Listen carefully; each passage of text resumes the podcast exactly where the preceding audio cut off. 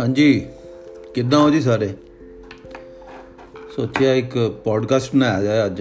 ਇੱਕ ਐਪੀਸੋਡ ਬਣਾਇਆ ਜਾਏ ਪੋਡਕਾਸਟ ਦਾ। ਔਰ ਉਸ ਤੋਂ ਪਹਿਲਾਂ ਕੱਲ ਜਿਹੜਾ ਮੈਂ ਪੋਡਕਾਸਟ ਦਾ ਐਪੀਸੋਡ ਬਣਾਇਆ, ਉਹ ਸੀ ਪੁਰਾਣੇ ਜ਼ਮਾਨੇ 'ਚ ਜਿਹੜੇ ਆਪਾਂ ਖੱਤ ਲਿਖਦੇ ਸੀ, ਉਹਦੇ ਬਾਰੇ ਕੁਝ ਗੱਲਾਂ ਇਦਾਂ ਹੀ ਸਾਂਝੀਆਂ ਕੀਤੀਆਂ ਸੀ, ਦਿਲ ਦੀਆਂ ਗੱਲਾਂ।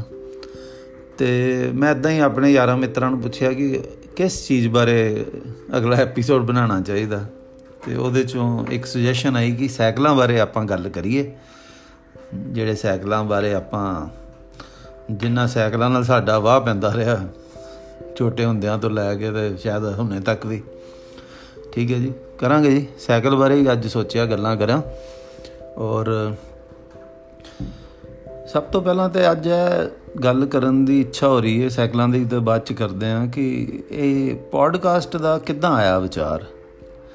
ਇਹ ਵਿਚਾਰ ਜੀ ਇਦਾਂ ਹੈ ਕਿ ਬਚਪਨ ਚ ਨਾ ਜਲੰਧਰ ਰੇਡੀਓ ਤੋਂ ਨਾ ਆਲ ਇੰਡੀਆ ਰੇਡੀਓ ਜਲੰਧਰ ਤੋਂ ਇੱਕ ਸ਼ਾਮੀ ਪ੍ਰੋਗਰਾਮ ਆਂਦਾ ਸੀ 7 ਤੋਂ 8 ਵਜੇ ਜਾਂ 6 ਤੋਂ 7 ਤੋਂ 8 ਵਜੇ ਜਾਂ 6 ਤੋਂ 7 ਵਜੇ ਜੋ ਵੀ ਸੀ, ਉਹ ਸੀ, ਉਹਦਾ ਨਾਂ ਸੀ ਦੇਸ਼ ਪੰਜਾਬ ਪ੍ਰੋਗਰਾਮ ਜੀ। ਠੀਕ ਹੈ ਜੀ? ਉਹਦੇ ਚ ਕੀ ਸੀ? ਉਹ ਇੱਕ ਕਿਸਮ ਦਾ ਗੌਸਿਪ ਹੁੰਦਾ ਸੀ।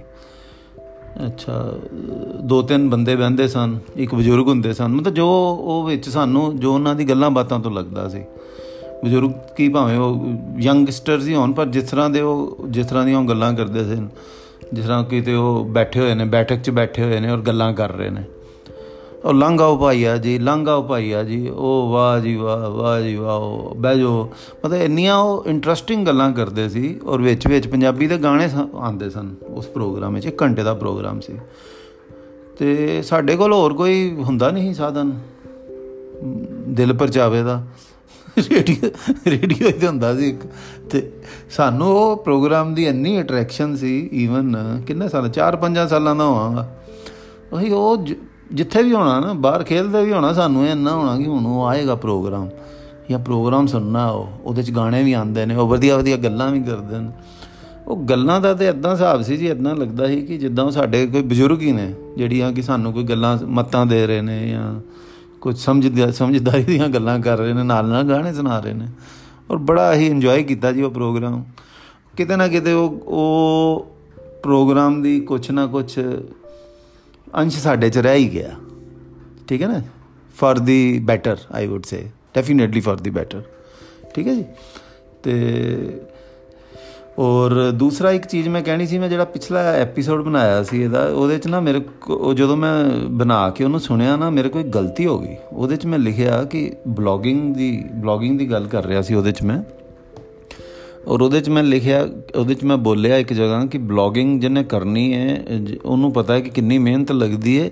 ਇੱਕ ਇੱਕ ਬਲੌਗ ਪੋਸਟ ਨੂੰ ਬਣਾਉਣ ਲਈ ਕਈ ਕਈ ਹਫ਼ਤੇ ਲੱਗ ਜਾਂਦੇ ਨੇ। ਉਹ ਬੜਾ ਮੇਰੇ ਕੋਲ ਗਲਤ ਹੋ ਗਿਆ, ਫਿਰ ਮੈਂ ਕਿਹਾ ਹੁਣ ਇੰਨੀ ਪਿੱਛੇ ਉਹਨਾਂ ਨੂੰ ਸਾਰੀ ਇਹ ਕਰਨੀ ਪੈਣੀ ਹੈ।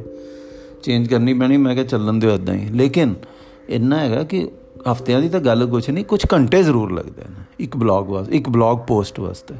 ਠੀਕ ਹੈ ਜੀ? ਕਿਉਂਕਿ ਮਿਹਨਤ ਲੱਗਦੀ ਕੁਝ ਕੁਝ ਲਿਖਣਾ ਕੁਝ ਉਹਨੂੰ ਐਡਿਟ ਕਰਨਾ ਕੁਝ ਫੋਟੋਜ਼ ਨੂੰ ਐਡਿਟ ਕਰਨਾ ਕੁਝ ਹੋਰ ਐਲੀ ਕੁਝ ਹੋਰ ਆਡੀਓ ਵਿਜ਼ੂਅਲ ਐਲੀਮੈਂਟਸ ਪਾਣੇ ਮਲਟੀਮੀਡੀਆ ਐਲੀਮੈਂਟਸ ਪਾਣੇ ਉਹਦੇ ਵਿੱਚ ਸ਼ੇਅਰ ਉਹਦਾ ਟਾਈਮ ਲੱਗਦਾ ਕੁਝ ਘੰਟੇ ਦੇ ਲੱਗਦੇ ਹੀ ਨੇ। ਔਰ ਇੰਨੀ ਕੋਈ ਵੱਡੀ ਗੱਲ ਨਹੀਂ ਹੈ ਬਲੌਗ ਲਿਖਣਾ, ਉਹ ਮੈਂ ਥੋੜਾ ਸਟ੍ਰੈਸ ਕਰਨਾ ਚਾਹਾਂਗਾ ਇਸ ਚੀਜ਼ ਤੇ, ਕਿ ਇਹ ਕੋਈ ਉਹ ਨਹੀਂ ਹੈ ਕਿ ਕੋਈ ਕੋਈ ਵੀ ਜਿਹੜਾ ਬੰਦਾ ਥੋੜਾ ਲਿਖਣਾ ਜਾਣਦਾ, ਉਹ ਕਰ ਸਕਦਾ ਉਹਨੂੰ। ਔਰ ਜਿਹੜਾ ਨਹੀਂ ਲਿਖਣਾ ਜਾਣਦਾ ਜਾਂ ਜੋ ਵੀ, ਉਹ ਪੋਡਕਾਸਟ ਵੀ ਤੇ ਬਣਾ ਸਕਦਾ ਨਾ। ਠੀਕ ਹੈ ਜੀ? ਤਾਂ ਬਾਕੀ ਬੜਾ ਟੈਕਨੋਲੋਜੀ ਨੇ ਬੜਾ ਆਸਾਨ ਕਰਤਾ। ਜੋ ਵੀ ਮਨ ਜਾਂਦਾ, ਜੋ ਵੀ ਮਨ 'ਚ ਤੁਹਾਡੀਆਂ ਭਾਵਨਾਵਾਂ ਨੇ, ਉਹ ਤੁਸੀਂ ਬੜੀਆਂ ਐਕਸਪ੍ਰੈਸ ਕਰ ਸਕਦੇ ਹੋ। ਇਹ ਵਜ੍ਹਾ ਸਾਨੂੰ ਪਲੇਟਫਾਰਮ ਬਲੌਗਿੰਗ ਨੇ ਦਿੱਤਾ ਹੈ ਜੀ। ਠੀਕ ਹੈ ਜੀ? ਔਰ ਦੂਸਰੀ ਚੀਜ਼ ਹੈ ਕਿ ਜਿਵੇਂ ਜਿਵੇਂ ਆਪਾਂ ਕਰਾਂਗੇ ਨਾ ਇਹਨੂੰ ਉਹਨਾਂ ਉਹਨਾਂ ਫਿਰ ਬੰਦੇ 'ਚ ਉਹ ਆਂਦਾ ਰਹਿੰਦਾ ਕੌਨਫੀਡੈਂਸ ਆਂਦਾ ਰਹਿੰਦਾ। ਕੌਨਫੀਡੈਂਸ ਤੋਂ ਵੀ ਕਿ ਆਪਾਂ ਗੱਲ ਕਰ ਲਾਂਗੇ ਆਪਣੀ। ਕਿਉਂਕਿ ਜਦੋਂ ਲਿਖਣ ਲੱਗੇ ਬੈਠੋ ਨਾ ਇੰਜ ਲੱਗਦਾ ਕਿ ਆਪਣੇ ਕੋਲ ਤਾਂ ਚਾਰ, ਇੱਕ ਇੱਕ ਪੈਰਾਗ੍ਰਾਫ ਜਿੰਨੀ ਹੈ ਗੱਲ ਕਰਨ ਦੀ, ਪਰ ਫਿਰ ਗੱਲ ਨਾਲ ਗੱਲ ਗੱਲ ਨਾਲ ਗੱਲ ਇਦਾਂ ਪੁੱਟਦੀ ਰਹਿੰਦੀ ਹੈ। ਉਹ ਗੱਲ ਪੁੜਨ ਦੀ ਮੈਂ ਕੀਤੀ ਤਾਂ ਮੈਨੂੰ ਇੱਕ ਧਿਆਨ ਆਇਆ ਕਿ ਮੇਰੇ ਕਾਲਜ ਦਾ ਨਾ ਇੱਕ ਮੁੰਡਾ ਸੀ, ਠੀਕ ਹੈ ਜੀ? ਬੜਾ ਸ਼ਰਾਰਤੀ ਮੁੰਡਾ ਸੀ ਕਾਲਜ ਦਾ ਜੀ ਬੜਾ, ਹਰ ਪਾਸਿਓਂ ਹੀ ਨਾ ਬੜਾ ਸ਼ਰਾਰਤੀ ਸੀ। ਮੈਨੂੰ ਜਦੋਂ ਵੀ ਉਹਨੇ ਮਿਲਣਾ ਨਾ ਹੀ ਗੱਲਾਂ ਬਾਤਾਂ ਕਰਨੀਆਂ, ਉਹ ਮੈਨੂੰ ਬੜਾ ਕਹਿੰਦਾ ਕਹਿੰਦਾ, ਪ੍ਰਵੀਨ, ਤੈਨੂੰ ਗੱਲਾਂ ਬੜੀਆਂ ਪੁੱਟਦੀਆਂ ਨੇ। ਉਹ ਮੈਨੂੰ ਲੱਗਦਾ ਕਿ ਉਹ ਉਸ ਵੇਲੇ ਸ਼ਾਇਦ ਅਸੀਂ ਆਪਣੇ ਆਪ ਨੂੰ ਅੰਡਰ ਅੰਡਰ ਐਸਟੀਮੇਟ ਤੇ ਕਰ ਕੀ ਵਰਡ ਕਰਾਂਗਾ ਯੂਜ਼ ਉਹ ਸ਼ਾਇਦ ਅਸੀਂ ਇਸ ਚੀਜ਼ 'ਵੱਲ ਧਿਆਨ ਹੀ ਨਹੀਂ ਦਿੰਦੇ, ਉਸ ਹਿਸਾਬ ਨਾਲ ਅਸੀਂ ਆਪਣਾ ਪ੍ਰੋਫੈਸ਼ਨ ਨਹੀਂ ਚੁੰਦੇ ਜਾਂ ਕੁਝ ਨਹੀਂ ਕਰਦੇ। ਹੁਣ ਮੈਨੂੰ ਕਈ ਸਾਲਾਂ ਤੋਂ ਉਹ ਬੰਦਾ ਬੜਾ ਯਾਦ ਆਉਂਦਾ, ਮੈਂ ਕਿਹਾ ਉਹ ਮੈਨੂੰ ਬੜਾ ਹੀ ਕਹਿੰਦਾ ਹੁੰਦਾ, ਕਹਿੰਦਾ ਤੈਨੂੰ ਗੱਲਾਂ ਬੜੀਆਂ ਪੜਦੀਆਂ ਉਹ ਸ਼ਾਇਦ ਗੱਲਾਂ ਪੜਨ ਕਰਕੇ ਮੈਂ ਬਲੌਗਿੰਗ ਕਰਦਾ ਰਿਹਾ ਇੰਨੇ ਸਾਲ 15 ਸਾਲ 20 ਸਾਲਾਂ ਤੋਂ ਲਿਖ ਰਿਹਾ। ਤੇ ਉਹ ਸ਼ਾਇਦ ਉਹਦੇ ਕਰਕੇ ਹੀ ਹੋਏਗਾ ਅਦਰਵਾਈਜ਼ ਤੇ ਕੱਕ ਨਹੀਂ ਆਪਣੇ ਬੱਲੇ ਤੇ ਦੂਸਰੀ ਚੀਜ਼ ਇਹ ਸੀ ਕਿ ਇੱਕ ਅੱਜ ਹੋਰ ਧਿਆਨ ਆ ਰਿਹਾ ਕਿ ਮੈਂ ਸੁਣਦਾ ਰਹਿਣਾ ਨਾ, WhatsApp ਤੇ ਕੀ ਟੱਕਰੇ ਚੱਲਦੇ ਰਹਿੰਦੇ ਨੇ। ਜਗ੍ਹਾ ਜਗ੍ਹਾ ਤੇ ਕੰਮ ਤੇ, ਜਗ੍ਹਾ ਜਗ੍ਹਾ ਤੇ ਲੋਕਾਂ ਕੋਲ ਬੈਠੇ ਰਹੀਦਾ, ਗੱਲਾਂ ਸੁਣੀਦੀਆਂ ਤੇ ਮੈਨੂੰ ਤੇ ਇਹ ਲੱਗਦਾ ਅੱਜ ਕੱਲ ਤੇ ਟਾਈਮ ਪਾਸ ਕਰਨ, ਇਹ ਕੋਈ ਕਹਿ ਹੀ ਨਹੀਂ ਸਕਦਾ ਕਿ ਇਹਦਾ ਟਾਈਮ ਪਾਸ ਨਹੀਂ ਹੁੰਦਾ। ਤੇ ਕੋਈ ਕੋਈ ਵੀ ਗਰੁੱਪ ਜੇ ਜੁਆਇਨ ਕਰ ਲੋ ਇੰਨੇ ਇੰਟਰਸਟਿੰਗ ਹੁੰਦੇ ਨੇ। ਕੋਈ ਕਿਸੇ ਦੀ ਲੱਤ ਖਿੱਚ ਰਿਹਾ, ਕੋਈ ਕਿਸੇ ਨਾਲ ਲੜ ਰਿਹਾ, ਕੋਈ ਕਿਸੇ ਨੂੰ ਥੱਲੇ ਵਿਖਾ ਰਿਹਾ, ਨੀਵਾ ਵਿਖਾਣਾ, ਕੋਈ ਆਪਣੀ ਚੌਧਰ ਦਿਖਾ ਰਿਹਾ। ਤਾਂ ਇਟ ਇਜ਼ ਆਲ ਹੈਡੇਕ ਮੈਨੂੰ ਤੇ ਇਦਾਂ ਲੱਗਦਾ ਕਿ ਜਿਹੜਾ ਸੋਸ਼ਲ ਮੀਡੀਆ ਹੈ ਨਾ, ਉਹ ਬੜਾ ਸਿਰਦਰਦੀ ਵਾਲਾ ਹੀ ਕੰਮ ਹੋਈ ਜਾ ਰਿਹਾ। ਠੀਕ ਹੈ ਨਾ? ਮੈਂ ਨੌਕਰੀ 'ਚ ਹਾਂ। WhatsApp ਤੇ ਰਹਿਣਾ ਮੇਰੇ ਲਈ ਜ਼ਰੂਰੀ ਹੈ। ਪਰ ਅਦਰਵਾਈਜ਼ ਮੈਨੂੰ ਕੋਈ ਇੰਨੀ ਹੈ ਨਹੀਂ ਇਹਦੀ ਤਾਂਗ ਔਰ ਮੇ ਵੀ ਕਿ ਜਦੋਂ ਮੈਂ ਛੱਡਾਂਗਾ ਜੌਬ ਛੱਡਾਂਗਾ ਜਾਂ ਕੁਝ ਕਰਾਂਗਾ, ਸਭ ਤੋਂ ਪਹਿਲਾਂ ਤੇ ਮੈਂ ਆਪਣਾ ਅਕਾਊਂਟ ਹੀ ਕੱਢਾਂਗਾ ਕਹੀਂ। ਇਦਾਂ ਦੇ ਕਿ ਬਈ ਠੀਕ ਹੈ ਜੀ, ਹੱਲੇ ਤੇ ਚਲੋ ਚੱਲ ਹੀ ਰਹੇ ਨੇ ਔਰ ਕਰਨਾ ਵੀ ਪੈਂਦਾ ਆਪਣੇ ਗਰੁੱਪਾਂ ਨਾਲ ਸ਼ਾਮਲ ਹੋਣਾ ਪੈਂਦਾ ਪਰ ਜਿੰਨੇ ਉਹਦੀ ਯੂਜ਼ਫੁਲਨੈਸ ਹੈ ਨਾ, ਉਸ ਤੋਂ ਵੱਧ ਨੁਕਸਾਨ ਨੇ, ਜੋ ਮੇਰਾ ਓਪੀਨੀਅਨ ਹੈ, ਆਪਣਾ।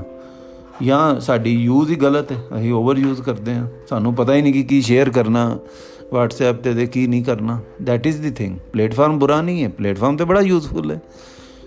ਬਿਕਾਜ਼ ਉਹ ਹੀ ਹੈ ਨਾ, ਚਾਕੂ ਨਾਲ ਜਾਂ ਤੇ ਬੰਦਾ ਸਬਜ਼ੀ ਫਲ ਕੱਟ ਕੇ ਆਪਣਾ ਆਨੰਦ ਨਾਲ ਖਾਂਦਾ ਰਹੇ ਜਾਂ ਆਪਣਾ ਹੱਥ ਵੱਢ ਲਵੇ।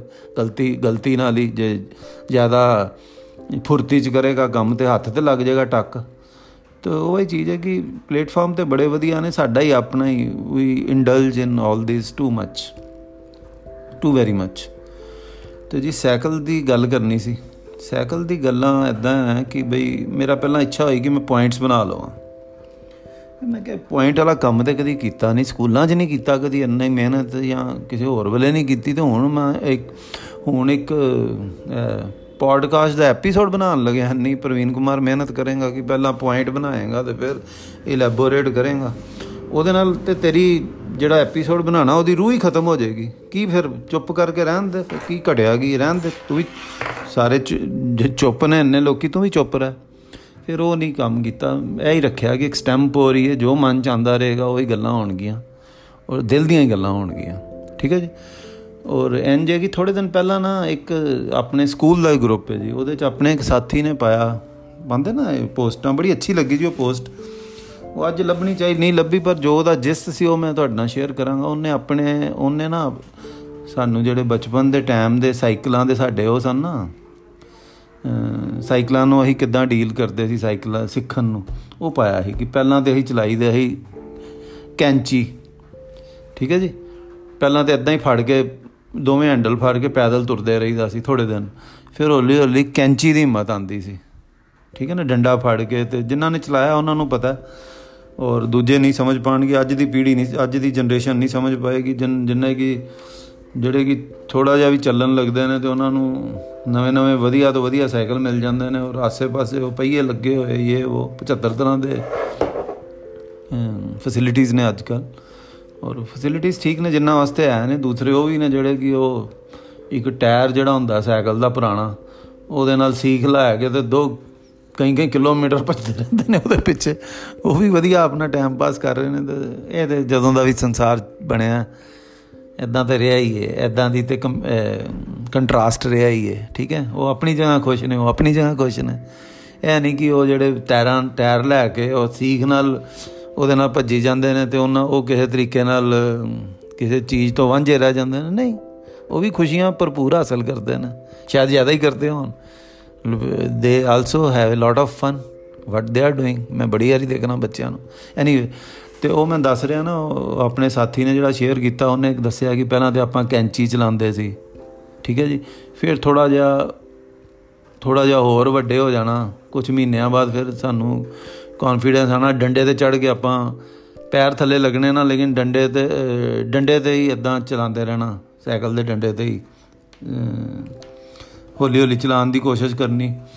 ਔਰ ਕਾਠੀ ਤੇ ਤਾਂ ਬੈਠਾ ਨਹੀਂ ਜਾਣਾ, ਕਿਉਂਕਿ ਇੰਨਾ ਤੇ ਉੱਚਾ ਸਾਈਕਲ ਹੁੰਦਾ ਸੀ। ਸਾਈਕਲ ਨਹੀਂ, ਨਵੇਂ ਆਉਂਦੇ ਮੋਸਟਲੀ ਘਰਾਂ 'ਚ ਜੋ ਪਏ ਹੁੰਦੇ ਉਹ ਹੀ ਚਲਾਣੇ ਪੈਂਦੇ ਸੀ। ਸ਼ਾਇਦ ਉਹ ਵੀ ਕਿਸੇ ਵੇਲੇ ਜਦੋਂ ਖਾਲੀ ਹੋਵੇ। ਤੇ ਤੇ ਫਿਰ ਹੌਲੀ ਹੌਲੀ ਅਸੀਂ ਸਿੱਖ ਜਾਂਦੇ ਸੀ। ਔਰ ਇਸ ਦੌਰਾਨ ਅਸੀਂ ਕਈ ਵਾਰੀ ਫੱਟੜ ਹੁੰਦੇ ਸੀ। ਗੋਡੇ ਛਿੱਲੇ ਜਾਣੇ, ਮੂੰਹ ਛਿੱਲਿਆ ਜਾਣਾ, ਕੋਣੀ ਤੇ ਸੱਟਾਂ ਲੱਗਣੀਆਂ ਐਨੀਵੇ ਮੈਨੂੰ ਆਪਣਾ ਵੀ ਯਾਦ ਹੈ, ਮੈਂ ਵੀ ਇਹ ਸਾਰੀਆਂ ਪ੍ਰੋਸੈਸਸ ਕੀਤੀਆਂ। ਠੀਕ ਹੈ ਜੀ?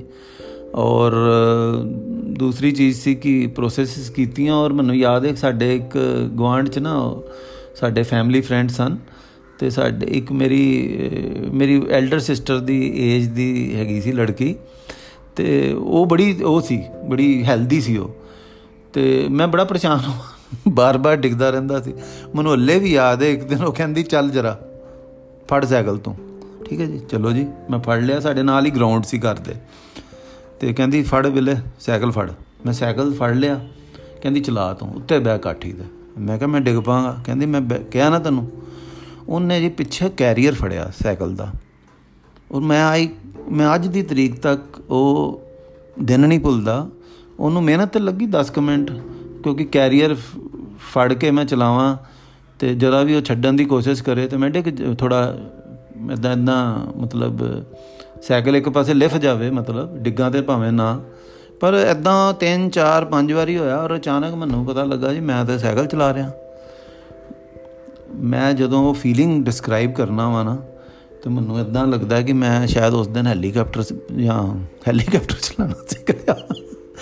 ਤੇ ਕੁਝ ਕੁਝ ਗੱਲਾਂ ਯਾਦ ਰਹਿ ਜਾਂਦੀਆਂ। ਠੀਕ ਹੈ? ਔਰ ਸਾਈਕਲ ਦਾ ਵੀ ਇਦਾਂ ਹੀ ਸੀ ਕਿ ਹਰ ਘਰ 'ਚ ਹਰ ਬੰਦੇ ਦਾ ਆਪਣਾ ਸਾਈਕਲ ਸੀ, ਭੈਣ ਦਾ ਆਪਣਾ, ਭਰਾ ਦਾ ਆਪਣਾ, ਪਾਪਾ ਜੀ ਦਾ ਆਪਣਾ, ਠੀਕ ਹੈ ਜੀ?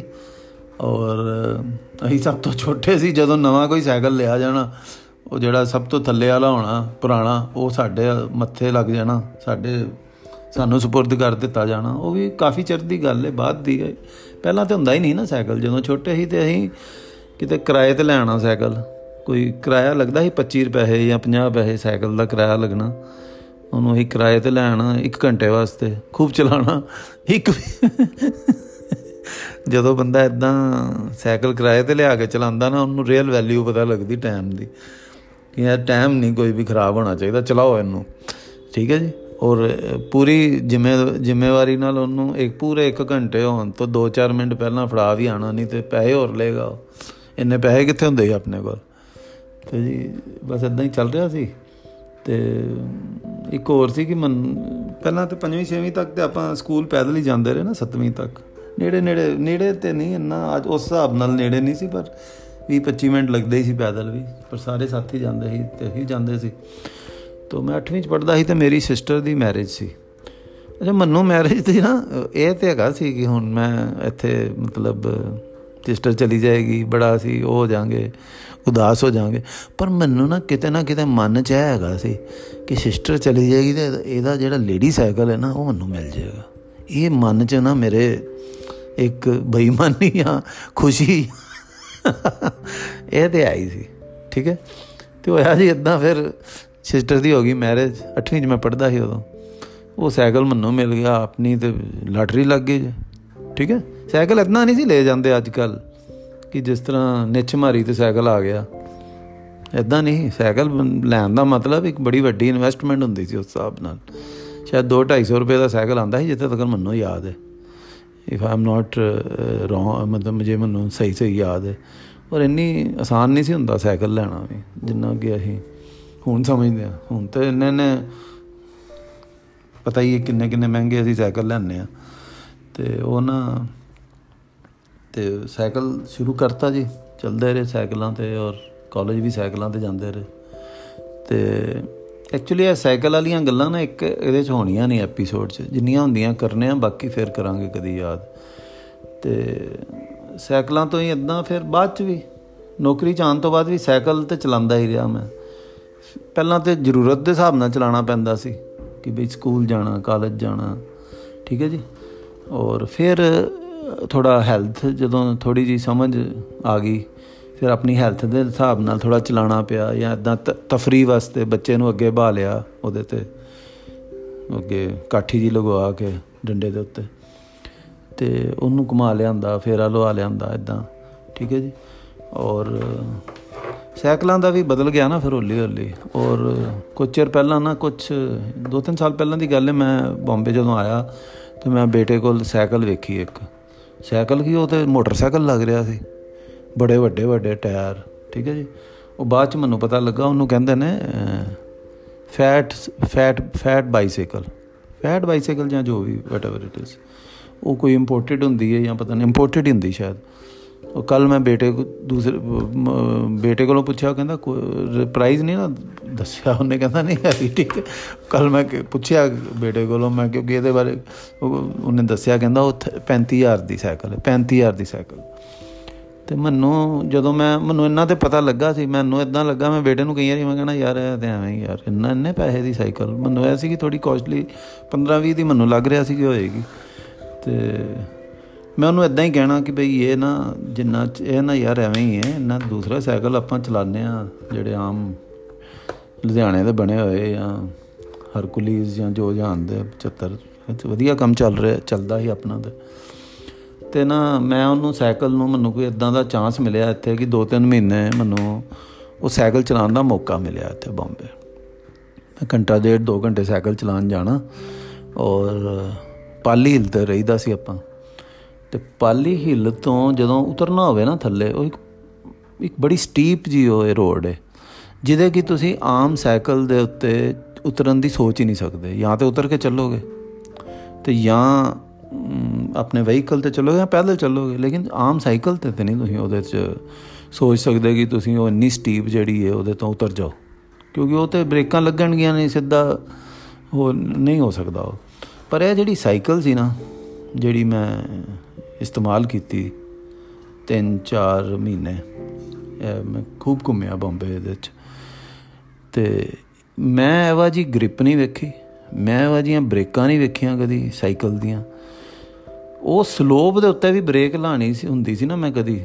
ਬਰਸਾਤ ਵੀ ਹੋਈ ਹੁੰਨੀ ਤਿਲਕਨ ਵੀ ਹੋਣੀ ਉਹਦੇ ਤੇ ਰੋਡਾਂ ਤੇ। ਉਹਨੇ ਐਦਾਂ ਇੱਕ ਜਗ੍ਹਾ ਹੀ ਖੜੇ ਹੋ ਜਾਣਾ। ਠੀਕ ਹੈ ਜੀ? ਤੇ ਉਹ ਨਾ ਇੱਕ ਵਾਰੀ, ਮੈਂ ਵੈਸੇ ਹੁਣ ਮੈਨੂੰ ਧਿਆਨ ਆਇਆ ਉਹਦਾ ਨਾ ਇੱਕ ਵਾਰੀ ਕੁਝ ਟਾਇਰ ਦੀ ਹੋ ਗਈ। ਕੁਝ ਕੁਝ ਕੀ ਕਿਹਦਾ, ਬਾਹਰ ਨਿਕਲੀ ਜਾਂ ਕੋਈ ਪੈਂਚਰ ਬਾਰ-ਬਾਰ ਹੋ ਰਿਹਾ ਸੀ। ਤੇ ਉਹ ਨਾ ਉਹਨੂੰ ਹੁਣ ਹਰ ਜਗ੍ਹਾ ਤੇ ਤੇ ਉਹਦਾ ਜੇ ਟਾਇਰ ਨਹੀਂ ਮਿਲਣਗੇ। ਮੈਨੂੰ ਯਾਦ ਹੈ, ਉਹ ਇੰਨੀ ਵੱਡੀ ਗੱਡੀ ਕਿਸੇ ਦੀ ਲਿਆਣੀ ਪਈ ਬੇਟੇ ਨੂੰ, ਜਿਹਦੇ 'ਚ ਕਿ ਸਾਈਕਲ ਆ ਜਾਏ। ਕਿਉਂਕਿ ਅਦਰਵਾਈਜ਼ ਕਿੱਥੇ ਖੜੋਗੇ ਤੁਸੀਂ? ਉਦਾਂ ਦੀ ਸਾਈਕਲ ਨੂੰ ਕਿੱਥੇ 'ਚ ਪਾਓਗੇ? ਉਹ ਕਿਸੇ ਯਾਰ ਦੋਸਤ ਦੀ ਬੜੀ ਸੀ ਵੱਡੀ ਗੱਡੀ ਲਿਆਇਆ, ਉਹਦੇ 'ਚ ਲੈ ਕੇ ਗਏ। ਆਪਾਂ ਕੁਰਲਾ ਗਏ। ਪਾਲੀ ਹਿੱਲ ਤੋਂ ਕੁਰਲਾ ਗਏ। ਉੱਥੇ ਇੱਕੋ ਹੀ ਦੁਕਾਨ ਹੈ ਉਹ। ਉੱਥੇ ਜਾ ਕੇ ਉਹਨੇ ਕਿਹਾ ਕਿ ਟਾਇਰ ਬਦਲਣਾ ਪੈਣਾ ਥੋੜੀ ਹੋਰ ਇਹਦੀ ਸਰਵਿਸਿੰਗ ਕਰਨੀ ਪੈਂਦੀ। ਇੱਥੇ ਵਰਡ ਯੂਜ਼ ਹੁੰਦਾ ਸੀ, ਸਰਵਿਸਿੰਗ। ਸਰਵਿਸਿੰਗ ਕਰਾਣੀ ਪੈਣੀ ਹੈ ਇਹਦੀ। ਇੱਥੇ ਬੜਾ ਕਹਿੰਦੇ ਨੇ ਇਸ ਤਰ੍ਹਾਂ। ਸਾਈਕਲ ਦਾ ਅੱਜ ਜਿਹੜੇ ਹੋਣ ਨਾ, ਮਹਿੰਗੇ, ਸਰਵਿਸਿੰਗ ਕਰਾਣੀ ਪੈਂਦੀ ਹੈ ਨਹੀਂ ਵੇ ਤੇ ਉਹ ਮੈਂ ਦੱਸ ਰਿਹਾ ਸੀ ਕਿ ਕੰਟਰਾਸਟ ਕੀ, ਉਹਦਾ ਜਿਹੜਾ ਉਹ ਜਿਹੜਾ ਕੀ ਕਹੀਦਾ ਟਾਇਰ ਟਿਊਬ ਪਵਾਇਆ, ਉਹਦਾ ਖਰਚਾ ਸੀ 2100 ਰੁਪਿਆ ਤਾਂ 2100 ਰੁਪਏ ਚ। ਤੇ ਆਮ ਸਾਈਕਲ ਆ ਜਾਂਦਾ ਇੱਕ ਵਾਰ, ਠੀਕ ਹੈ ਤੇ ਇਦਾਂ ਹੀ ਸ਼ੌਂਕ ਦੀਆਂ ਚੀਜ਼ਾਂ, ਸ਼ੌਂਕ ਦੇ ਮੁੱਲ ਔਰ ਕੋਈ ਸ਼ੌਂਕ ਦਾ ਕਹਿੰਦੇ ਨਾ ਕੋਈ ਮੁੱਲ ਨਹੀਂ ਹੁੰਦਾ। ਪਰ ਐਨੀ ਉਹ ਸਾਈਕਲ ਬਹੁਤ ਅੱਛੀ ਹੈ ਜੀ, ਬਹੁਤ ਹੀ ਵਧੀਆ। ਖੂਬ ਘੁੰਮਿਆ ਉਹਦੇ ਤੇ ਮੈਂ ਬੰਬੇ।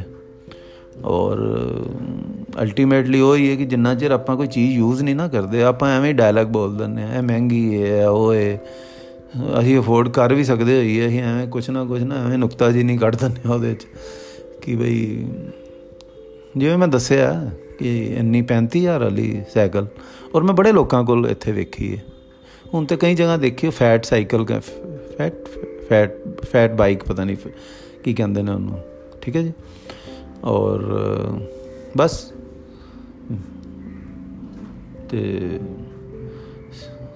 ਤੇ ਉਹ ਨਾ ਮੈਂ ਬੇਟੇ ਨਾਲ ਹਾਸਾਂ ਕਰਾਂ, ਜਦੋਂ ਕਵੇ, ਹੁਣ ਪਾਪਾ ਸਮਝ ਆ ਗਈ ਇਹਦੇ ਹੁਣ ਤੁਸੀਂ ਘੁੰਮਦੇ ਹੋ ਇਹਦੇ ਤੇ।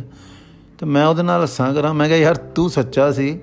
ਜੇ ਕਿਤੇ ਮੈਂ ਜਿੱਦ ਕਰਕੇ ਦੂਜੀ ਸਾਈਕਲ ਲੈ ਲੈਂਦਾ ਨਾ ਤੇ ਪਾਲੀ ਤੇ ਜਦੋਂ ਮੈਂ ਥੱਲੇ ਜਾਂਦਾ ਸੀ ਨਾ, ਇਹ ਤੇ ਬੜਾ, ਇਹਦੇ ਤੇ ਤਾਂ ਮੈਂ ਬ੍ਰੇਕ ਮਾਰਦਾ ਸੀ ਤੇ ਚੱਕੇ ਉਹਦੇ ਤੇ ਉਹਦੇ ਤੇ ਉਹ ਦੂਜੀਆਂ ਡਿਸਕ ਬ੍ਰੇਕਸ ਲੱਗੀਆਂ ਹੋਈਆਂ ਨੇ ਉਹ ਸਾਈਕਲ 'ਚ। ਤੇ ਉੱਥੇ ਹੀ ਜਾਮ ਹੋ ਜਾਂਦਾ ਸੀ, ਰੁਕ ਜਾਂਦਾ ਸੀ ਮੈਂ ਉੱਥੇ ਹੀ।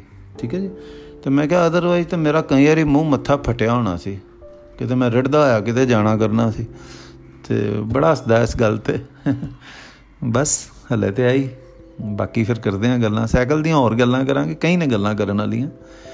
ਪੈਂਚਰ ਕਿਦਾਂ ਲਵਾਈਦਾ ਸੀ ਔਰ ਕੀ ਕੀ ਸਾਈਕਲ ਤੇ ਆਪਾਂ ਯੂਜ਼ ਕਰਦੇ ਸਾਂ। ਠੀਕ ਹੈ ਜੀ? ਕਿ ਜਦੋਂ ਸਾਈਕਲ ਤੋਂ ਕਦੀ ਜ਼ਿੰਦਗੀ 'ਚ ਛਿੱਥਾ ਪੈ ਗਿਆ ਮਨ ਕਾਲਜ 'ਚ, ਉਦੋਂ ਕੀ ਕਿਹਾ ਫਾਦਰ ਨੂੰ ਮੈਂ? ਉਹਨਾਂ ਅੱਗੋਂ ਕੀ ਜਵਾਬ ਦਿੱਤਾ? ਠੀਕ ਹੈ ਜੀ? ਔਰ ਲੋਟ ਆਫ ਥਿੰਗਸ ਬੜੀਆਂ ਹੱਲੇ 10-15 ਮਿੰਟ ਦੀਆਂ ਫਿਰ ਕਦੀ ਗੱਲਾਂ ਕਰਾਂਗੇ। ਪਰ ਹੱਲੇ ਤੇ ਇੱਥੇ ਹੀ ਆਈ ਟੇਕ ਯੂਰ ਲੀਵ ਰੱਬ ਰੱਖਾ ਜੀ।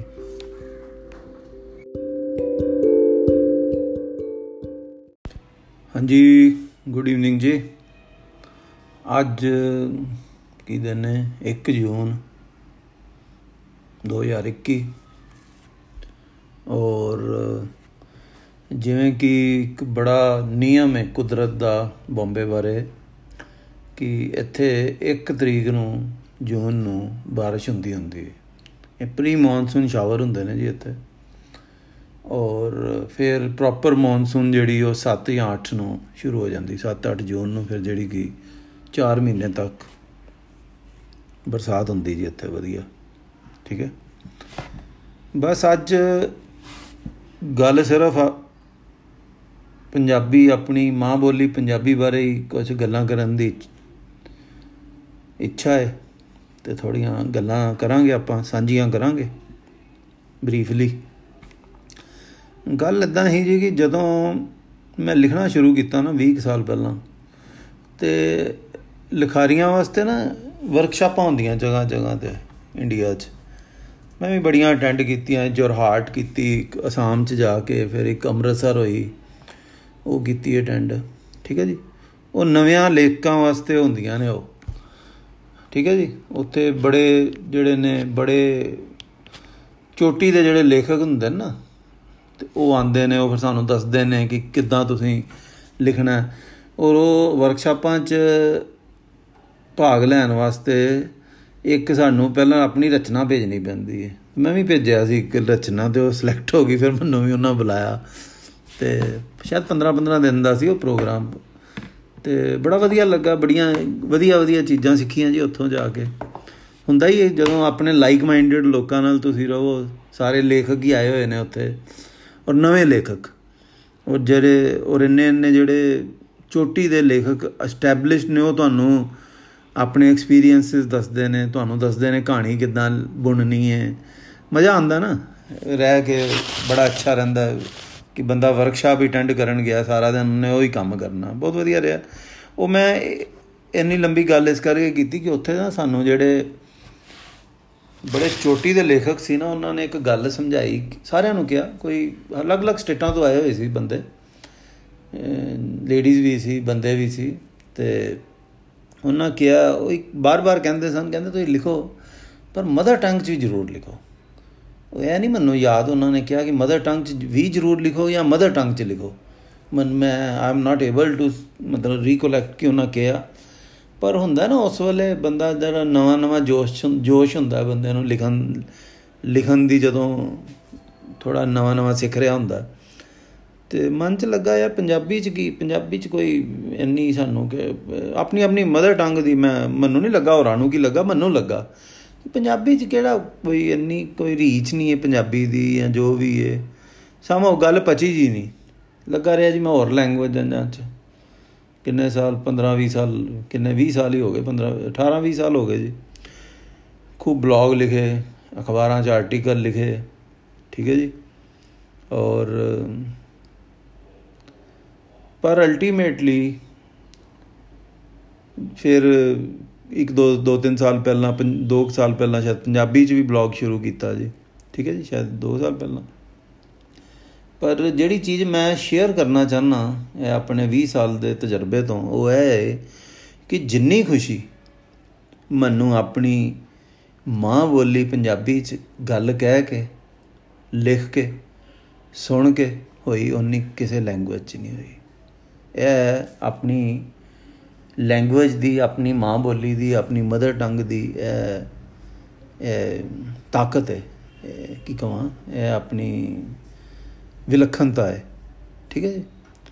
ਔਰ ਬੜੀਆਂ ਅਸੀਂ ਐਵੇਂ ਲਫਾਫੇ ਦੇ ਮਾਰਦੇ ਰਹਿੰਦੇ ਆ ਅਸੀਂ ਮਾਂ ਬੋਲੀ ਦੀ ਸੇਵਾ ਕਰ ਰਹੇ ਆ ਜੀ, ਉਹ ਮਾਂ ਬੋਲੀ ਦੀ ਸੇਵਾ ਕਰ ਰਿਹਾ ਕੋਈ ਸੇਵਾ ਦਾ, ਮਾਂ ਬੋਲੀ ਨੂੰ ਸੇਵਾ ਦੀ ਲੋੜ ਨਹੀਂ। ਠੀਕ ਹੈ ਨਾ? ਸਾਨੂੰ ਮਾਂ ਬੋਲੀ ਦੀ ਲੋੜ ਹੈ। ਮਾਂ ਬੋਲੀ ਮਾਂ ਬੋਲੀ ਤੇ ਉਹ ਤੇ ਅਲਟੀਮੇਟ ਚੀਜ਼ ਹੋ ਗਈ ਨਾ। ਜਿਹੜੀ ਜਿਹੜੀ ਲੈਂਗੁਏਜ ਦਾ ਨਾਂ, ਜਿਹੜੀ ਜ਼ੁਬਾਨ ਦਾ ਨਾਂ ਹੀ ਹੈ ਮਾਂ ਬੋਲੀ, ਉਸ ਤੋਂ ਉੱਤੇ ਕਿਹੜੀ ਜ਼ੁਬਾਨ ਹੋਣੀ ਹੈ? ਠੀਕ ਹੈ ਜੀ? ਆਪਾਂ ਜਿੱਥੇ ਮਰਜ਼ੀ ਫੋਰਨ ਲੈਂਗੁਏਜਾਂ 'ਚ, ਠੀਕ ਹੈ, ਮੈਂ ਮੰਨਣਾ ਲੈਂਗੁਏਜ ਜਿੰਨੀਆਂ ਸਿੱਖੋ, ਉਨੀਆਂ ਘੱਟ ਨੇ, ਜ਼ਰੂਰ ਸਿੱਖੋ। ਕਿਉਂਕਿ ਉਹ ਤੁਹਾਡੇ ਬਿਜ਼ਨਸ 'ਚ ਕੰਮ ਆਉਂਦੀਆਂ ਨੇ, ਉਹ ਤੁਹਾਨੂੰ ਨੌਕਰੀਆਂ ਦਵਾਉਂਦੀਆਂ ਨੇ, ਹੋਰ ਕੋਈ ਫਾਇਦੇ ਨੇ। ਪਰ ਜਿਹੜੇ ਵੀ ਤੁਸੀਂ ਕਦੀ ਵੇਖੋ ਜਿਹੜਾ ਬੰਦਾ ਆਪਣੀ ਮਾਂ ਬੋਲੀ ਤੋਂ ਅਲੱਗ ਹੋ ਗਿਆ ਨਾ ਇੱਕ ਕਲਚਰ ਤੋਂ ਹੀ ਅਲੱਗ ਹੋ ਗਿਆ। ਮੈਂ ਕੋਈ ਪ੍ਰਵਚਨ ਦੇਣ ਦੇ ਮੂਡ 'ਚ ਨਹੀਂ ਆ, ਨਾ ਹੀ ਮੈਂ ਕਦੀ ਦੇਣਾ ਵਾ। ਜੋ ਮੇਰੀਆਂ ਹੱਡ ਬੀਤੀਆਂ ਜਾਂ ਜੋ ਮੇਰੇ ਜੋ ਮੇਰੇ ਐਕਸਪੀਰੀਐਂਸਸ ਨੇ, ਮੈਂ ਉਹ ਹੀ ਸ਼ੇਅਰ ਕਰ ਰਿਹਾ। ਕਿਉਂਕਿ ਜਿੱਥੇ ਪਾਸੇ ਵੀ ਅੰਗਰੇਜ਼ੀ 'ਚ ਲਿਖਿਆ, ਉਹ ਗੱਲ ਹੀ ਨਹੀਂ ਬਣੀ। ਉਹ ਬੰਦਾ ਜੇ ਲਿਖਣ ਲੱਗਿਆ ਹੀ ਸੋਚਦਾ ਰਹੇ ਕਿ ਮੈਂ ਸਟੈਂਸ ਸੈਂਟੈਂਸ ਦਾ ਸਟਰਕਚਰ ਠੀਕ ਕੀਤਾ ਕਿ ਨਹੀਂ ਕੀਤਾ, ਮੈਂ ਗ੍ਰਾਮਰ ਠੀਕ ਕੀਤੀ ਕਿ ਨਹੀਂ ਕੀਤੀ, ਤੇ ਉਹ ਮਜ਼ਾ ਨਹੀਂ ਆਉਂਦਾ ਨਾ। ਜਾਂ ਤੇ ਇੰਨੀ ਜਿੰਨੀ ਮਰਜ਼ੀ ਲੈਂਗੁਏਜ ਆਪਾਂ ਕਰ ਲਈਏ, ਪਰ ਫਿਰ ਵੀ ਜਿਹੜੀ, ਜਿਹੜੇ ਬੰਦੇ ਦੀ ਜਿਹੜੀ ਨੇਟਿਵ ਲੈਂਗੁਏਜ ਹੈ, ਉਹਦੇ ਨਾਲ ਹੀ ਉਹ ਜਸਟੀਫਾਈ ਕਰ ਸਕਦਾ। ਠੀਕ ਹੈ? ਇਸ ਤਰ੍ਹਾਂ ਹੀ ਹੋਰ ਵੀ ਦੂਸਰੀਆਂ ਲੈਂਗੁਏਜਾਂ ਲੈਂਗੁਏजेस ਨੇ।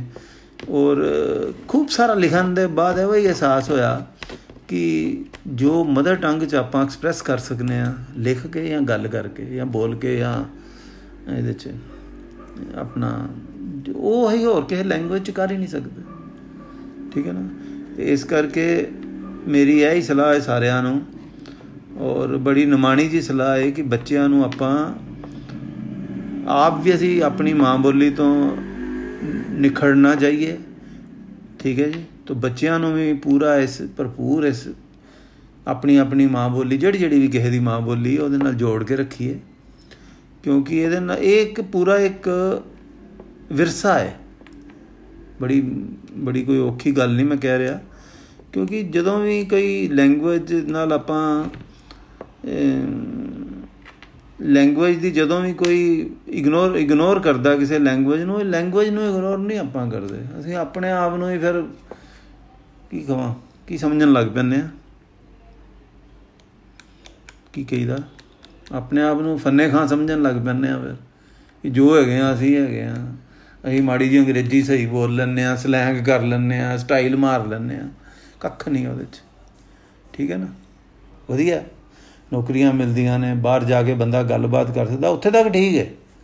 ਠੀਕ ਹੈ ਨਾ? ਪਰ ਜਦੋਂ ਅਸੀਂ ਆਪਸ 'ਚ ਕਰਨ ਲੱਗ ਪੈਂਦੇ ਆ ਜਿਹੜੇ ਕਿ ਸ਼ੁਰੂ ਤੋਂ ਪੰਜਾਬੀਆਂ, ਪੰਜਾਬੀ ਰਹੇ ਆ ਪੰਜਾਬੀਆਂ ਨਾਲ ਗੱਲ ਕਰਦੇ ਰਹੇ ਆ ਠੀਕ ਹੈ ਨਾ? ਉਹ ਸਾਨੂੰ ਅਨਕੰਫਰਟੇਬਲ ਲੱਗਦਾ ਕਿ ਜਦੋਂ ਫਿਰ, ਜਦੋਂ ਲੱਗਣ ਲੱਗ ਪਏ ਕਿ ਦੂਜਾ ਬੰਦਾ ਪੰਜਾਬੀ ਬੋਲ ਰਿਹਾ ਸਾਡੇ ਨਾਲ, ਉਹ ਉੱਥੇ ਫਿਰ ਆਪਣੇ ਆਪ ਨੂੰ ਜਰਾ ਇੱਕ ਵਾਰੀ ਠੋਕ ਕੇ ਚੈੱਕ ਕਰ ਲੈਣਾ ਚਾਹੀਦਾ ਯਾਰ ਕਿ ਮੈਂ ਠੀਕ ਕਰ ਰਿਹਾ ਜੋ ਜੋ ਮੇਰੇ, ਜੋ ਇਹ ਚੀਜ਼, ਜਿਹੜੀ ਮੇਰੇ ਮਨ 'ਚ ਫੀਲਿੰਗ ਆ ਰਹੀ ਹੈ ਕਿ ਮੈਂ ਪੰਜਾਬੀ ਬੰਦੇ ਨਾਲ ਵੀ ਪੰਜਾਬੀ 'ਚ ਸਹੀ ਜਾਂ ਮਾਂ ਬੋਲੀ ਜਿਹੜੀ ਮੇਰੀ ਬੋਲ ਰਿਹਾ ਮੈਂ ਉਹਦੇ ਨਾਲ ਵੀ ਮਾਂ ਬੋਲੀ ਬੋਲਣ 'ਚ ਗੁਰੇਜ ਕਰ ਰਿਹਾ ਜਾਂ ਝੱਕ ਰਿਹਾ ਹਾਂ। ਤੇ ਬੜੀ ਮਾੜੀ ਗੱਲ ਹੈ। ਠੀਕ ਹੈ ਜੀ? ਐ ਮੈਂ ਪੋਡਕਾਸਟ ਬਣਾਉਣਾ ਵਾਂ, ਮੈਂ ਕੋਈ ਪ੍ਰੋਫੈਸ਼ਨਲ ਪੋਡਕਾਸਟਰ ਨਹੀਂ ਹਾਂ ਸਿੱਖ ਰਿਹਾ ਵਾਂ। ਠੀਕ ਹੈ ਜੀ? ਜਿੱਧਰ ਦੇ ਮਨ ਕਰਦਾ ਫਿਰ ਉਹ ਚੀਜ਼ ਸਿੱਖਣ ਲੱਗ ਪਈਦੀ ਹੈ। ਆਮ ਨਾਟ ਕੋਈ ਮੈਨੂੰ ਨਾ ਇਹਦੀ ਟੈਕਨੀਕ ਪਤਾ ਜਸਟ ਮੈਂ ਇੱਕ ਆਡੀਓ ਇਦਾਂ ਹੀ ਮੋਬਾਈਲ ਤੇ ਆਡੀਓ ਕਰ, ਲਿਖ, ਕਰ ਲੈਣਾ ਰਿਕਾਰਡ ਔਰ ਉਹ ਮੈਂ ਸ਼ੇਅਰ ਕਰ ਦਿੰਦਾ ਹਾਂ ਦੈਟਸ ਆਲ ਤੇ ਪਰ ਉਹ ਮੈਂ ਵੇਖਿਆ ਕਿ ਇਹਦੇ ਤੇ ਜਿੰਨਾ ਮਰਜ਼ੀ ਬੋਲ ਲਵਾਂ, ਇਹਦੇ ਤੇ ਜਿੰਨਾ ਮਰਜ਼ੀ ਉਹ ਕਰ ਲਈਏ, ਪਤਾ ਹੀ ਨਹੀਂ ਲੱਗਦਾ, ਕਿਉਂਕਿ ਕੋਈ ਐਫਰਟ ਨਹੀਂ ਹੈ, ਬਿਲਕੁਲ ਐਫਰਟ ਨਹੀਂ ਹੈ। ਆਪ ਮਹਾਰੇ ਜਿਹੜੀਆਂ ਜਿਹੜੀਆਂ ਗੱਲਾਂ ਆਈ ਜਾਣੀਆਂ ਚੇਤੇ ਜਾਂ ਜਿਹੜੀਆਂ ਜਿਹੜੀਆਂ ਗੱਲਾਂ ਦਿਲੋਂ ਨਿਕਲਣੀਆਂ, ਉਹ ਉਹ ਦਰਜ ਹੋਈ ਜਾਂਦੀਆਂ ਨੇ। ਤੇ ਇਸ ਕਰਕੇ ਆਪਣੀ ਮਦਰ ਟੰਗ ਨੂੰ ਸਾਨੂੰ, ਅੱਛਾ ਮੈਂ ਬਲੌਗ ਲਿਖਣਾ ਵਾ ਉਹ ਸਭ ਤੋਂ ਵੱਧ ਮਜ਼ਾ, ਮੈਂ ਸਾਰੀਆਂ ਲੈਂਗੁਏਜ 'ਚ ਲਿਖ ਲਏ ਬਲੌਗ ਲਿਖਦਾ ਵੀ ਰਿਹਾ ਇੰਨੇ ਇੰਨੇ ਸਾਲਾਂ ਤੋਂ। ਕੋਈ ਉਹ ਨਹੀਂ ਕਿ ਬੜੀ ਵੱਡੀ ਗ੍ਰੇਟ ਨਾ, ਲਿਖਦਾ ਰਿਹਾ, ਇੱਛਾ ਚੰਗਾ ਲੱਗਦਾ ਸੀ ਲਿਖਦਾ ਰਿਹਾ, ਪਰ ਹੁਣ ਮੈਨੂੰ ਇਦਾਂ ਲੱਗਦਾ ਕਿ ਜਿਹੜੇ ਬਲੌਗ ਮੈਂ ਪੰਜਾਬੀ 'ਚ ਲਿਖੇ, ਉਹ ਮੈਂ ਬੜੇ ਐਫਰਟਲੈਸਲੀ ਲਿਖੇ। ਔਰ ਪੂਰਾ ਮੈਂ ਉਹਦੇ 'ਚ ਦਿਲ ਖੋਲ ਕੇ ਆਪਣੀ ਗੱਲ ਨੂੰ ਰੱਖ ਦਿੱਤਾ।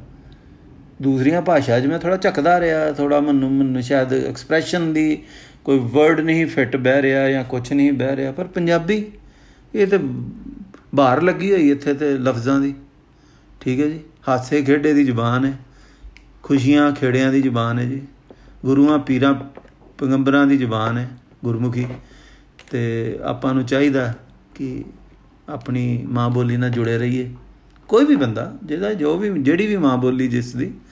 ਔਰ ਕਿਉਂਕਿ ਜਿਹੜਾ ਸਹੀ ਐਕਸਪ੍ਰੈਸ਼ਨ ਹੁੰਦਾ ਨਾ, ਕਿਸੇ ਵੀ ਏਜ 'ਚ ਜਿਹੜੀ ਵੀ ਆਪਾਂ ਦਿਲ ਦੀ ਗੱਲ ਹੈ, ਉਹ ਆਪਣੀ ਮਾਂ ਬੋਲੀ 'ਚ ਹੋ ਸਕਦੀ ਹੈ। ਹੋਰ ਕਿਸੇ 'ਚ ਨਹੀਂ ਹੋ ਸਕਦੀ। ਇੰਨੇ ਨੇ ਖੂਬਸੂਰਤ ਗਾਣੇ ਨੇ ਸਾਡੇ ਪੰਜਾਬੀ 'ਚ, ਲੋਕ ਗੀਤ ਨੇ। ਠੀਕ ਹੈ ਜੀ? ਲੋਕ ਗਾਇਕ ਨੇ, ਇੰਨੇ ਨੇ ਵਧੀਆ ਗਾਣੇ ਗਾ ਗਏ ਨੇ। 50 50 ਸਾਲਾਂ ਪੁਰਾਣੇ 100 100 60 60 80 80 ਸਾਲ ਪੁਰਾਣੇ। ਉਹ ਸੁਣਦਿਆਂ ਹੀ ਇਦਾਂ ਬੰਦੇ ਦੀ ਰੂਹ ਖਿਲ ਜਾਂਦੀ, ਰੂਹ ਖੁਸ਼ ਹੋ ਜਾਂਦੀ। ਤੇ ਕੋਈ ਇੰਟਰਵਿਊ ਸੁਣੋ, ਕੋਈ ਪੋਡਕਾਸਟ ਸੁਣੋ ਕਿਸੇ ਬੰਦਿਆਂ ਦਾ ਇਦਾਂ ਦਾ ਉਰਦੂ ਇਹਦੇ ਚ। ਇਹ ਪੰਜਾਬੀ ਚ, ਕਿਆ ਮਜ਼ਾ ਆਉਂਦਾ ਸੁਣ ਕੇ। ਇਦਾਂ ਲੱਗਦਾ ਉਹ ਤੇ ਸਾਡੀ ਸਾਡੇ ਹੀ ਗੱਲ ਦੀਆਂ, ਦਿਲਾਂ ਦੀਆਂ ਹੀ ਗੱਲਾਂ ਬੋਲ ਰਿਹਾ। ਠੀਕ ਹੈ ਜੀ? ਔਰ ਉਹ ਤੇ ਮੈਂ ਦੱਸਿਆ ਹੀ ਨਾ ਕਿ ਰੇਡੀਓ 'ਚ ਵੀ ਇਦਾਂ ਪਹਿਲਾਂ ਟਾਕ ਸ਼ੋ ਆਉਂਦੇ ਹੁੰਦੇ ਸੀ, ਜਿਹਦੇ 'ਚ ਕਿ ਇਦਾਂ ਬੜੀ ਇਨਫਾਰਮਲ ਜੀਆਂ ਗੱਲਾਂ ਹੁੰਦੀਆਂ ਸੀ। ਸੋ ਮੈਨੂੰ ਇਦਾਂ ਲੱਗਦਾ ਜਿਹੜਾ ਕਿ ਮੈਂ ਦਿਲ ਦੀ ਗੱਲ ਹੈ ਕਹਿਣਾ ਚਾਹਨਾ ਕਿ try we should try to be informal ਜੋ ਦਿਲ ਦੀ ਗੱਲ ਹੈ ਉਹ ਸਾਂਝੀ ਕਰਨੀ ਚਾਹੀਦੀ ਹੈ ਐਕਸਪ੍ਰੈਸ ਕਰਨੀ ਚਾਹੀਦੀ ਹੈ, ਜਿਹੜਾ ਵੀ ਪਲੇਟਫਾਰਮ ਮਿਲੇ ਉਹਦੇ ਤੇ। ਔਰ ਉਹਦੇ ਨਾਲ ਕੀ ਹੈ ਕਿ ਬੜਾ ਸਾਨੂੰ ਆਪਣੇ ਆਪ 'ਚ ਦੂਜੇ ਨੂੰ ਤਾਂ ਖੈਰ ਕੀ ਉਹਦੇ 'ਚ ਦੂਜੇ ਨੇ ਉਹਦੇ ਨਾਲ ਕੀ, ਨਾ ਹੋਵੇ ਜਾਂ ਨਹੀਂ ਹੋਵੇ ਕੁਝ ਫ਼ਰਕ ਉਹਨੂੰ, ਉਹ ਸਾਡਾ ਏਮ ਨਹੀਂ ਹੋਣਾ ਚਾਹੀਦਾ। ਸਾਨੂੰ ਇਹ, ਸਾਨੂੰ ਆਪ ਕਿੰਨੀ, ਅਸੀਂ ਆਪ ਕਿੰਨਾ ਹਲਕੇ ਫੀਲ ਕਰਦੇ ਆ ਆਪਣੀ ਗੱਲ ਬਾਹਰ ਰੱਖ ਕੇ, ਕੱਢ ਕੇ। ਬਸ ਜੀ, ਅੱਜ ਦੀ, ਅੱਜ ਦਾ ਛੋਟਾ ਜਿਹਾ ਪ੍ਰਵਚਨ ਇੱਥੇ ਹੀ ਬੰਦ ਕਰੀਏ। ਠੀਕ ਹੈ ਜੀ, ਵਚਨ, ਪ੍ਰਵਚਨ। ਮੈਂ ਕਿਹਾ ਸੀ, ਮੈਂ ਪ੍ਰਵਚਨ ਨਹੀਂ ਦੇ ਰਿਹਾ, ਪਰ ਬਾਅਦ ਚ ਵੇਖੋ ਮੈਂ, ਉਹ ਮੇਰੇ ਮੂੰਹ ਚੋਂ ਨਿਕਲ ਹੀ ਗਿਆ ਨਾ। ਹੁਣ ਇਹਦਾ ਪੰਗਾ ਹੈ ਕਿ ਇਹਨੂੰ ਹੁਣ ਇਹ ਵਰਡ ਨੂੰ ਹਟਾਉਣ ਵਾਸਤੇ ਤੇ ਮੈਨੂੰ ਕੀ ਕਰਨਾ ਪਵੇਗਾ ਇਸ ਕਰਕੇ ਉਹ ਤਾਂ ਮੈਨੂੰ ਆਉਂਦਾ ਨਹੀਂ ਕੁਝ ਵੀ। ਐਮ ਬਿਲਕੁਲ ਨੇਵ ਆ ਇਹ ਪੋਡਕਾਸਟਿੰਗ ਤੇ ਚੱਲਣ ਦਿੰਨੇ ਆ। ਔਰ ਕੋਈ ਪ੍ਰਵਚਨ ਨਹੀਂ ਸੀ ਜੀ, ਇਹ ਮਨ ਦੀਆਂ ਗੱਲਾਂ ਸੀ। ਬਸ ਇੱਥੇ ਹੀ ਆਪਾਂ ਤੁਹਾਨੂੰ ਸ਼ੱਬਾ ਖੈਰ ਕਹਿੰਦੇ ਆ ਜੀ, ਰੱਬ ਰਾਖਾ ਕਹਿੰਦੇ ਆ, ਜਿੰਦੇ ਵਸਦੇ ਰਹੋ, ਖੁਸ਼ ਰਹੋ ਗੋਡ ਬlesਸ ਯੂ